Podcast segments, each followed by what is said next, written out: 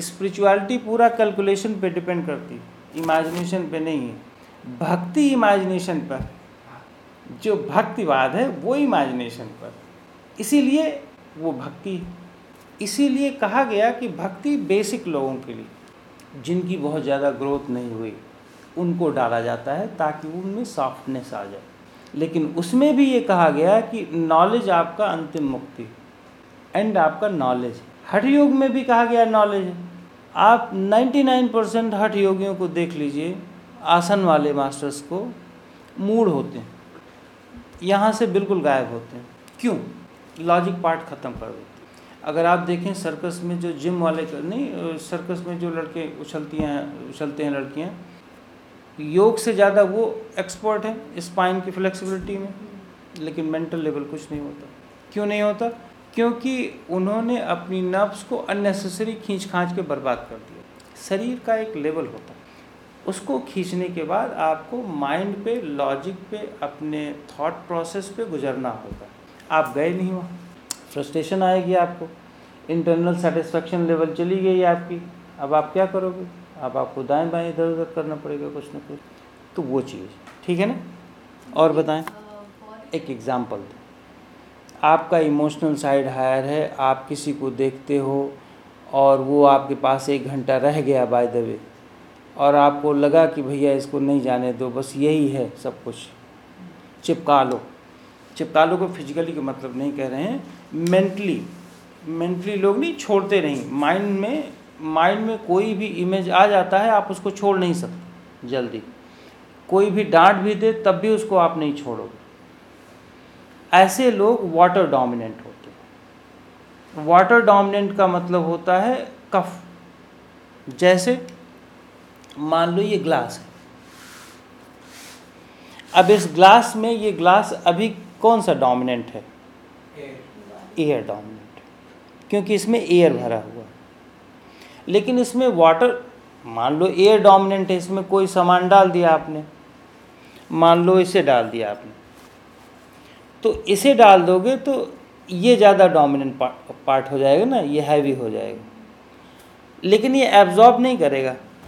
उसमें एब्जॉर्ब नहीं करेगा पर यहाँ वाटर डाल दो, पानी डाल दो तो ये वाटर डोमिनेंट हो गया। वाटर डोमिनेंट का सबसे बड़ा लक्षण है कि कोई भी वस्तु उसमें डाल दोगे, कोई भी इसमें सामान डालोगे तो ये वाटर एब्जॉर्ब कर लेगा, अपनी चीज़ बाहर फेंक देगा। अपना कंटेंट बाहर फेंक देता है। इसमें से कितने लोग हैं जिनको कुछ बोलो मतलब कुछ चीज़ें करो तो वो अपनी चीज़ें अपना भले नुकसान कर ले जाएँ, लेकिन उसका फ़ायदा कर देंगे कि आओ जी अंदर और हम अपना नुकसान करके बैठ जाएँगे। अपना काम छोड़ छाड़ के बैठ जाएँगे, चलो जी। ये वाटर डोमिनेंट का सबसे बड़ा होता है। ज़्यादातर अपने अगर आप जेनेटिकली देखो तो फीमेल वाटर डोमिनेंट होती जेनेटिकली अगर वो कहीं जॉब में आ गई और लीडरशिप में आ गई तो उनसे खतरनाक पित्त डोमिनेशन कोई नहीं होता। पित्ता डोमिनेंट कोई नहीं होता। अगर वो लीडरशिप में आ गई तो हाई पित्ता डोमिनेंट होती है। मतलब पित्ता डोमिनेंट का मतलब है कि फायर फायर का मतलब होता है, यहाँ पर आपने फायर लगा दिया। कोई भी चीज़ डाल दोगे तो उसकी एग्जिस्टेंस ख़त्म कर डालोगे। वाटर नहीं ख़त्म करता। वाटर तो उसकी एग्जिस्टेंस बढ़ा देता है। इसमें एक बॉल डालोगे तो एक साल के बाद बॉल अगर निकालोगे तो वो बॉल बड़ा मिलेगा आपको। वो बॉल बड़ा मिल जाए। लेकिन फायर में अगर बॉल डालोगे तो बॉल गई समझो। फायर नहीं ख़त्म होगा। बॉल ख़त्म हो जाएगी। तो ऐसे आदमी से टकराओ जो फायर वाला डोमिनेंट है। तो अपना बर्बाद करके चले आ चले जाओ मतलब अपना ख़त्म कर डालोगे। मतलब ख़त्म का मतलब फायर का मतलब लीडरशिप लीडरशिप तो आप जहाँ पे जिस के अंडर में जाते हो आप उससे इन्फ्लुएंस हो जाते हो और उसी से रिलेटेड काम करने लगते हो अपना एग्जिस्टेंस भूल जाते हो। अपनी चीज़ हाँ फायर डोमिनेंट में यही लक्षण फायर डोमिनेंट जनरली लीडर होते हैं। लीडर का मतलब नेता की नहीं बात कर रहा हूँ। लीडर का मतलब कोई भी चीज़ लीड करे। जैसे हम अपने फाइव सेंसेस को लीड करते हैं। फाइव सेंसेस को लीड करते हैं ना हम लोग? अब हम लोग फाइव सेंसेस को लीड ना करें। ज़्यादातर लोग कहते हैं कि भाई, शरीर में हमारे दर्द है। जब शरीर में दर्द है तो हम कुछ कर ही नहीं सकते। तो शरीर में दर्द होने से उनको डिप्रेशन हो जा, हो जाता है। फायर डोमिनेंट को नहीं होता। फायर डोमिनेंट को यहाँ से वो गवर्न कर देगा।